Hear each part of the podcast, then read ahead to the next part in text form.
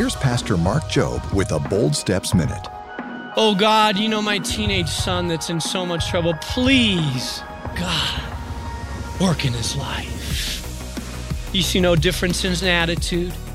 But little do you know that God is placing a Christian young man with the fire of God and the skill of God, transferring him from one school to your son's school, orchestrating the academics so that he'll be in the same math class, putting them seated together. You see, to you, it's just another day, but God is working behind the scenes. And this guy is talking to him, and they have a lot in common. And now he's talking to him about his faith, and now he's inviting him to youth group. And you know what? You don't even know this is happening, but God is at work behind the scenes. To you, it's just another day, but to God, He is at work.